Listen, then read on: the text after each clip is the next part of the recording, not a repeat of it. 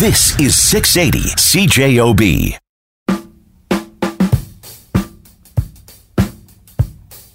Hey, everybody, welcome to the main ingredient. Kevin Burgin here. Krista Hall here. Krista, Kevin. this is, I almost feel embarrassed to say where we are still. Oh, but what a beautiful day to be This back in the exchange. This is gorgeous out. We're not going to get another day like this. 100%. Maybe not. No, No. not maybe. We're not. So we're going to soak this up. We are at Amsterdam Tea Room And bar. again and bar again, right? We were here two years ago, Almost, yep. almost talking to Mark when it kind of first opened. Shortly after, I think. shortly yeah. after. Um, and now we're here again, and we're talking with Chef Aron Epp. And I didn't mess your name up because it's so simple. You did not mess my name up. I love you, man. For, I I love your parents for naming you what they did. How are you? I'm good. Yeah, good. Great.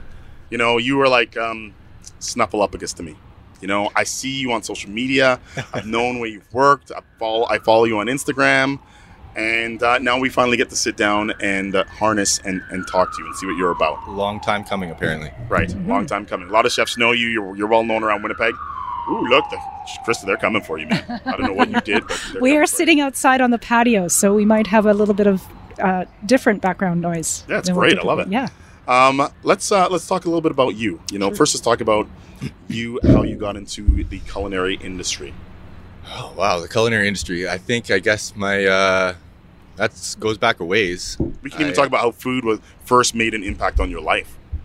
Well, I mean, though that goes back even farther. Um, I am a Mennonite kid, born and raised, and so if you know anything about Mennonite culture, food plays like a very central role in like family life, in like gatherings, in life in general. At least for like the small town Mennonite kid that I am.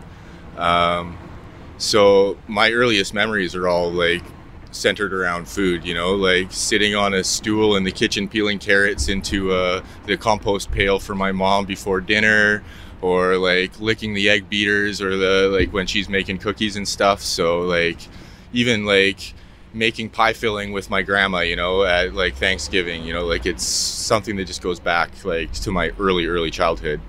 But as far as like culinary, like in the restaurant industry, I got my first job in a kitchen when I was 15 um, because I had just purchased my first car and I was promised a delivery job if I took a dishwashing position. Oh, can I? There's incentive. it's funny that you said you're uh, uh, a Mennonite kid. You look like you would have been a skateboarding city kid. Yeah, yeah, that what that is what I look like now. I'm sure. Like it's, uh, I mean, yeah, I'm definitely uh, after my teen years, I hit the punk rock scene pretty hard, and so like that's where I found my like what I call myself now is a knot. um, you know, not necessarily a practicing Mennonite, but uh, you know, like I do have my core group of friends that all kind of like came up in the uh, in the Mennonite world with me, and we've all kind of just branched out onto our own, and we do our own thing, and it is what it is. But uh, yeah, so first restaurant job at 15. And was that in the city or is that No, I'm a Saskatchewan boy, so I Oh, grew up, or like in my teen years in Estevan, Saskatchewan. You're not a Rough Rider fan, Oh. right? Well, I guess I have to be, you know. Oh, it's turn it off. This this is over.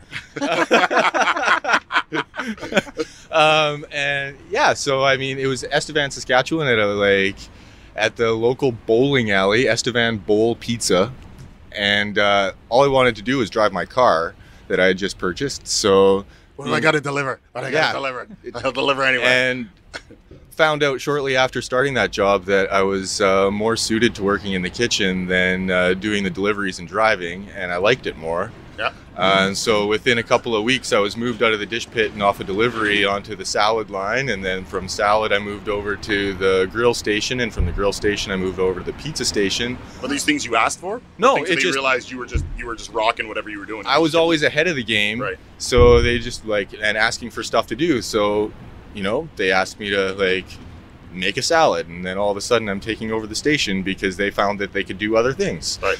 And he's actually so doing it right. yeah, yeah, and so I just slowly moved my way up, and then next thing I know, I was working grill, and uh, still only 16 years old, and that's and enjoying it. and enjoying it. Yeah. Yeah. and that's where I figured out that it was like fun, and from there it was it was really at first it was just a fun job to have Right. that like paid the bills and then uh, yeah moved onwards and upwards from there various restaurants in small town saskatchewan and then i came to winnipeg to go to bible school of all things Wow. and uh, soon realized that it was more fun to uh, drink beer in the forest behind the campus than it was to go to class Nah, come on. Really? and uh, yeah, then uh, moved into a house with a bunch of bunch of guys and had to find a job again. And the first natural fit was in the restaurants, which is what I knew. Right. And so again, I got a dishwashing job at a Japanese restaurant, and then the next thing you know, I was apprenticing under a sushi chef, awesome. and uh, onwards and upwards from there. I just didn't look back. I was like, that's when I knew. I was like, this is this is for me oh, 100%. yeah you know like it was this strict regimented world i think that like okay this isn't just a casual fun thing this is like this is serious there's like cool going on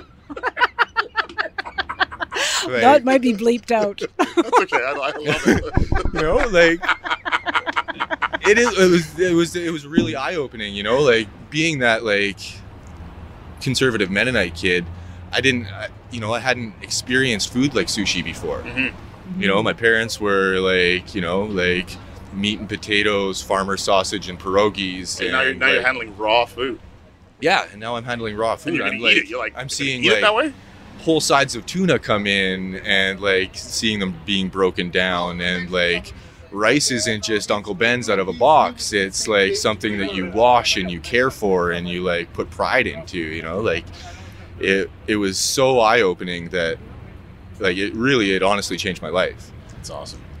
and so like that chef who had the like stereotypical classic japanese training just imbued everything into me and i just tried to be a sponge and soak it all up and like it just like i said it changed my life like How long did you work there? three years Yep.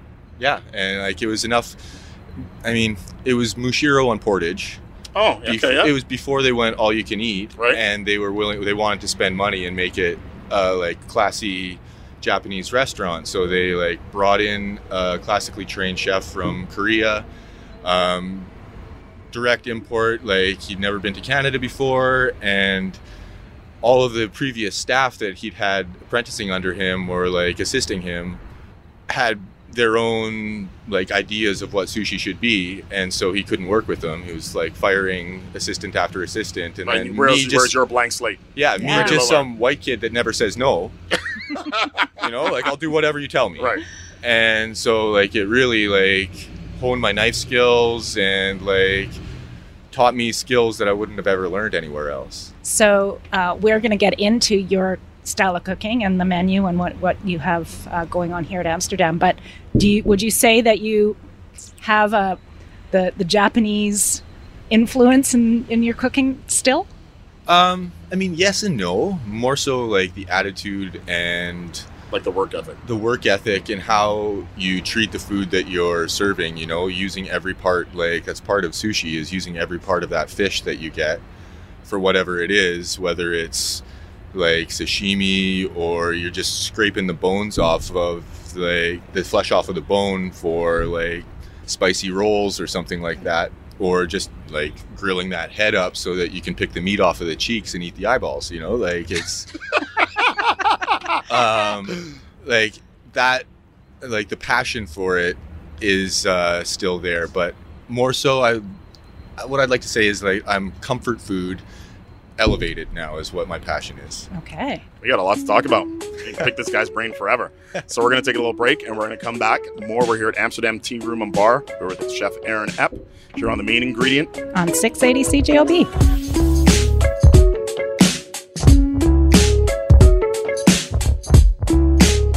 Everybody, welcome back to the main ingredient. We are still in the exchange. Me and Krista. Krista, how are you? I'm, well, hey, I'm sitting outside on a beautiful, beautiful sunny day. It's gorgeous. We're sitting on a patio. Yeah, it's nice. can- It's Things are, can't get better, really. We're with Chef Aron Epp. We uh, last segment we were talking about his evolution to becoming a chef. We ended last segment with, with uh, talking about you and uh, you working in Japanese restaurants. And the work ethic that it actually influences you, still influences you today.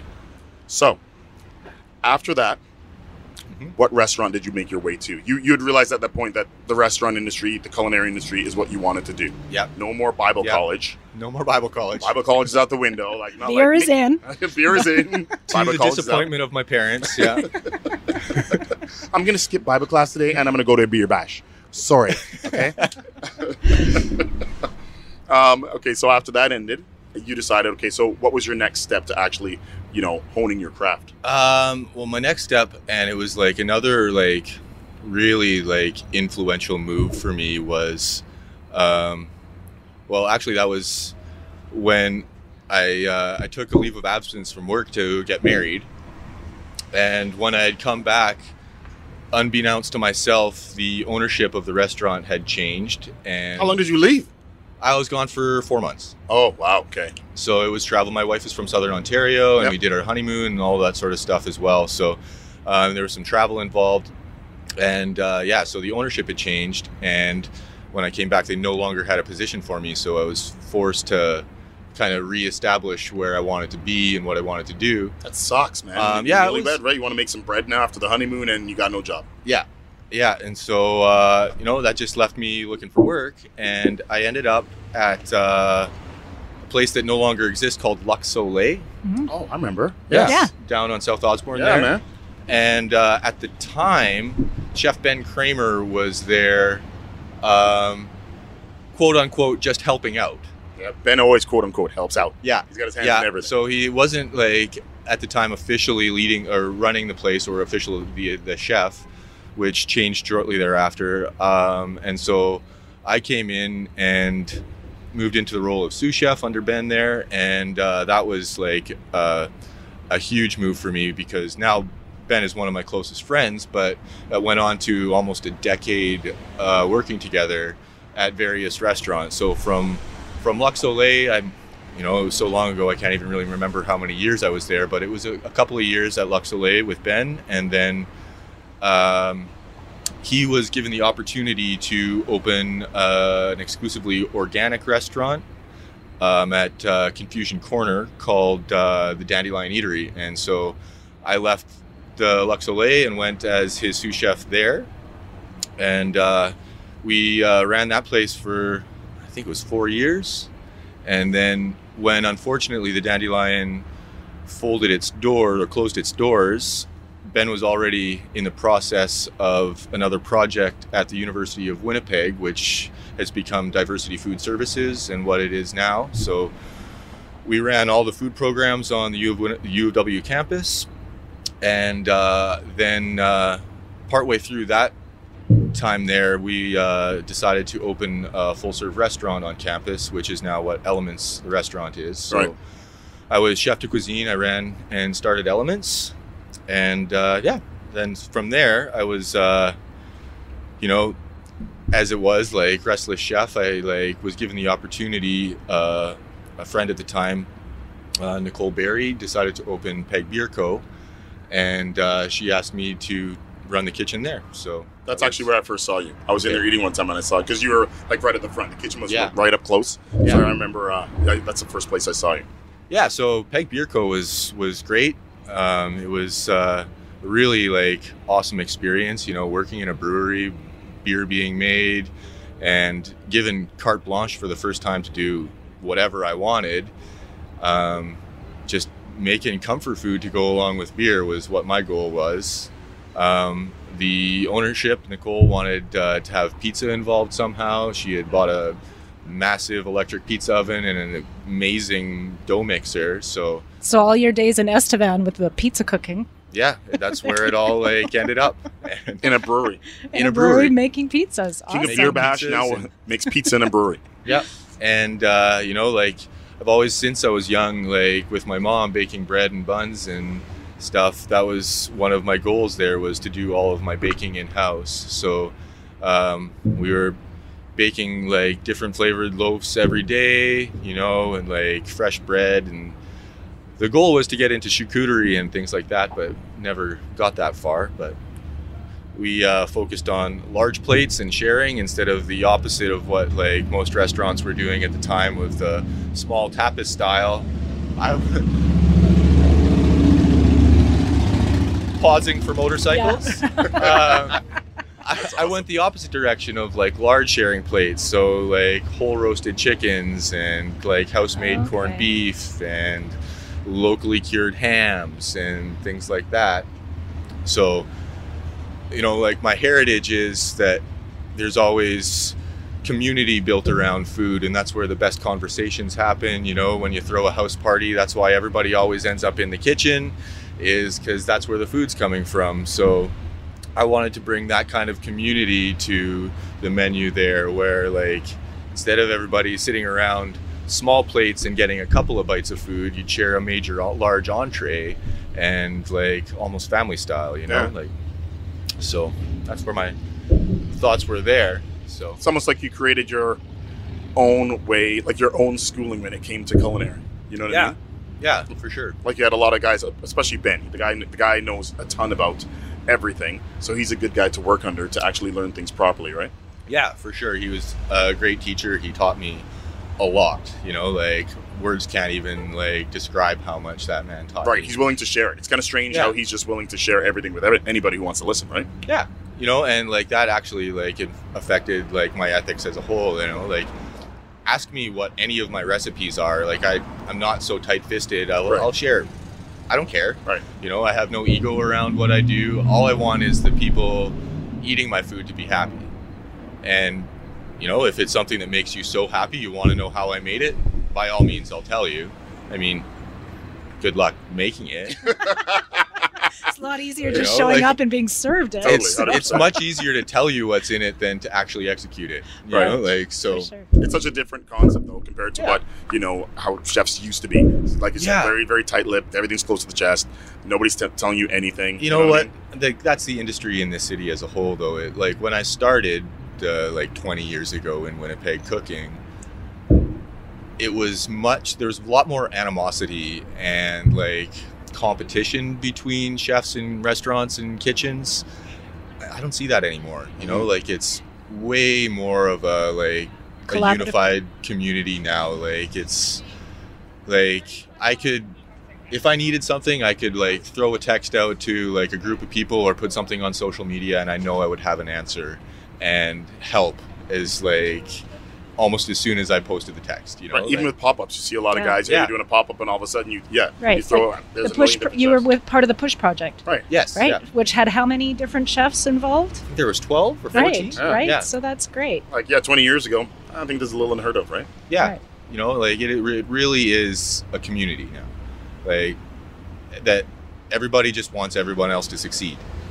You know, like it's Like truly, for once. truly, Yeah. yeah, like honestly, people do. And we So- see that in our in our tour of the exchange. We've been seeing that not just with the chefs, but the the entire restaurants. How you guys have just really come together, especially in COVID, yeah, to really try and work through things and yeah, work- for sure. help like, each other. nobody else wants to see another restaurant fail. Everybody knows how hard it is. Mhm. You know, like it's backbreaking and mind breaking work.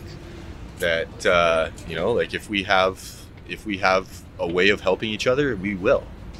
So Oh, you just want bums and seats. Yeah. Um, okay, we're going to take another break for news, weather, and sports, and we're going to come back with Chef Aron Epp at Amsterdam Tea Room and Bar here at 211 Bannatyne. Um, and we're going to talk about where you are now, which is the Amsterdam Tea Room and Bar. And we're going to try a little food. We're going to talk about your menu here. Okay, we're going to do that next. You're on the main ingredient. on 680 CJOB.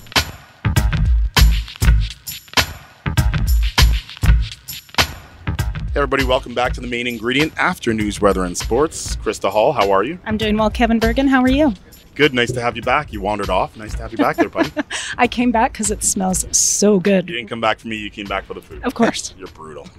Chef Aron Epp is who we're talking to. We are at the Amsterdam Tea Room and Bar at 211 Bannatyne Avenue. And before we get into the food, let's talk about how you ended up here. What brought you here? Um, well, I uh, know the owner, Mark.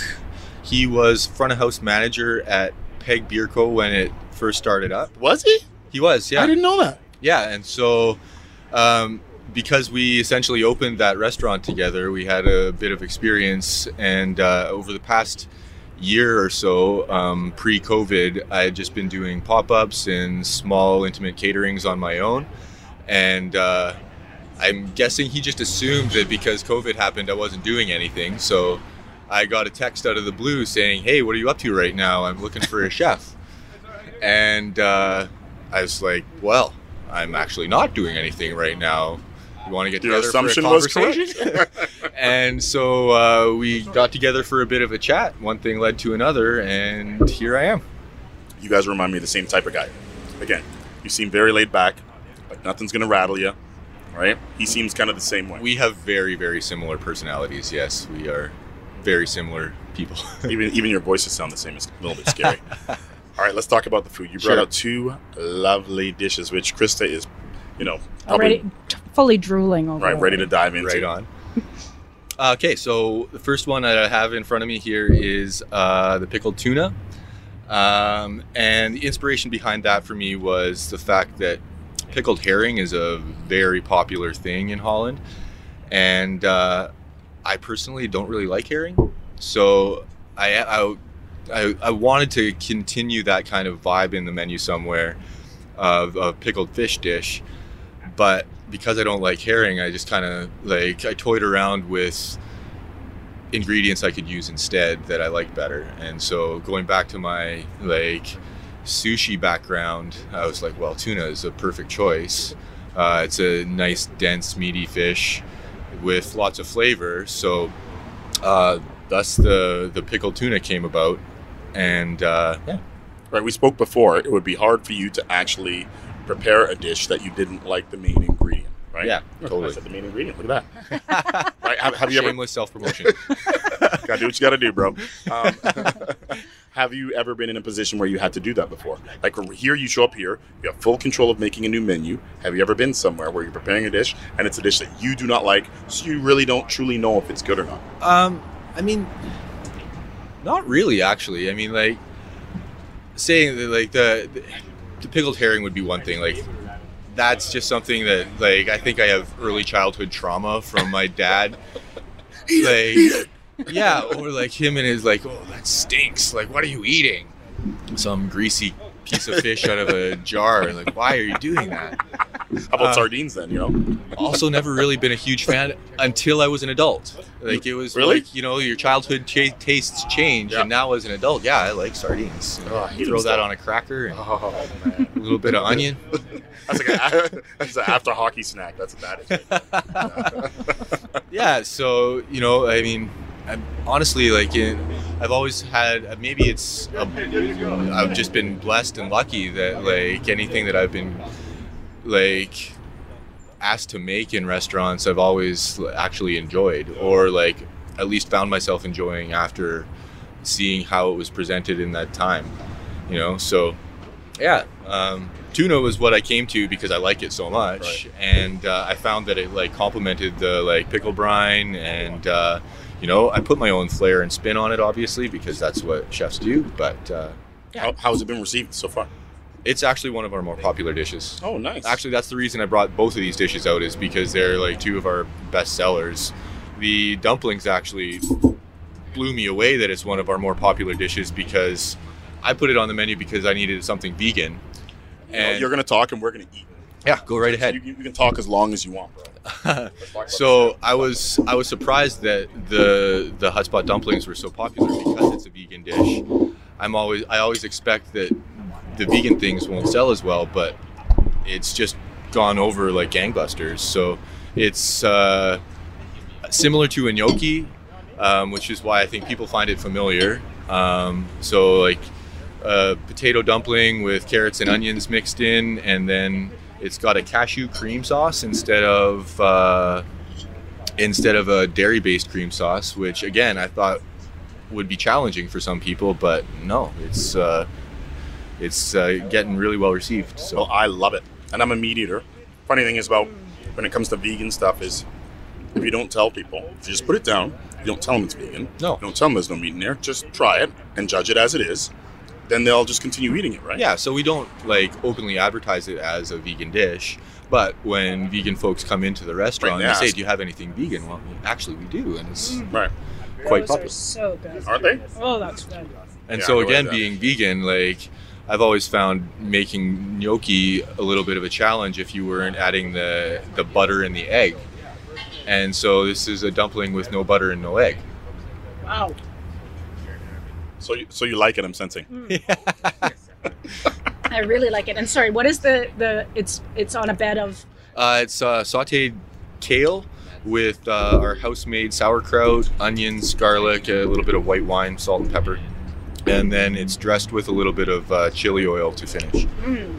What's So- with the chips on the side? So the chips on the side, I'm thinking. So this dish, as much as it was the pickled tuna and, or the pickled herring that was inspiration, I was more thinking of like a crudo or a ceviche, and I wanted something salty and crunchy to eat with my tuna. So it's a house-made potato chip with uh, a, a charcoal-based like seasoning. So it's kind of got a smoky and. Uh, if you if you remember the old Dutch smoky barbecue chips, Mhm, that's what I was going for with these. Oh. And You, you made the chips? Yeah, made the chips. Manitoba lamb sausage. Yes. What's that about? Um, well, again, when you're exploring, when I was exploring different proteins I could use uh, on the menu, I uh, dumplings rock, by the way. thank you. Um, I uh, I wanted to include lamb just because I love lamb so much, and uh, again, Dutch cuisine is very like meat and potatoes heavy, and so lamb was again like a relatively popular dish that you wouldn't think that was popular in Holland, and so I wanted to bring it out, and why not sausage? So, I mean, This tuna is so good. It is. It's it's dumb how good it is. What is the spicy on top there? okay, so it's a, a chili relish similar to like an Italian antipasto relish. So it's uh, chilies, eggplant, mushroom, uh, like canola oil, garlic, and a little bit of red wine vinegar. And so, how often do you change the menu? Uh, well, I mean, it's been running since we reopened in the middle of July, and now coming into fall with produce changing and things like that, I'll be actually going through a menu change very shortly here. So, once? Fair enough. That's awesome. maybe you can tell us, remind everybody the address of this place, maybe your social media handles, the restaurant's social media handles, how they contact you guys.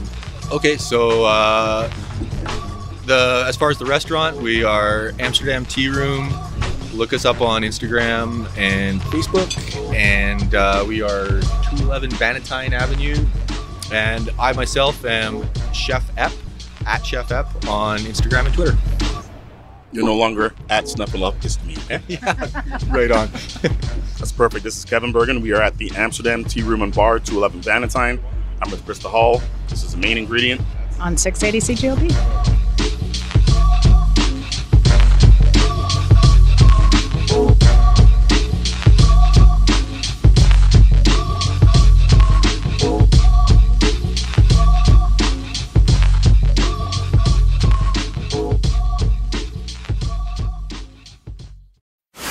This is 680 CJOB.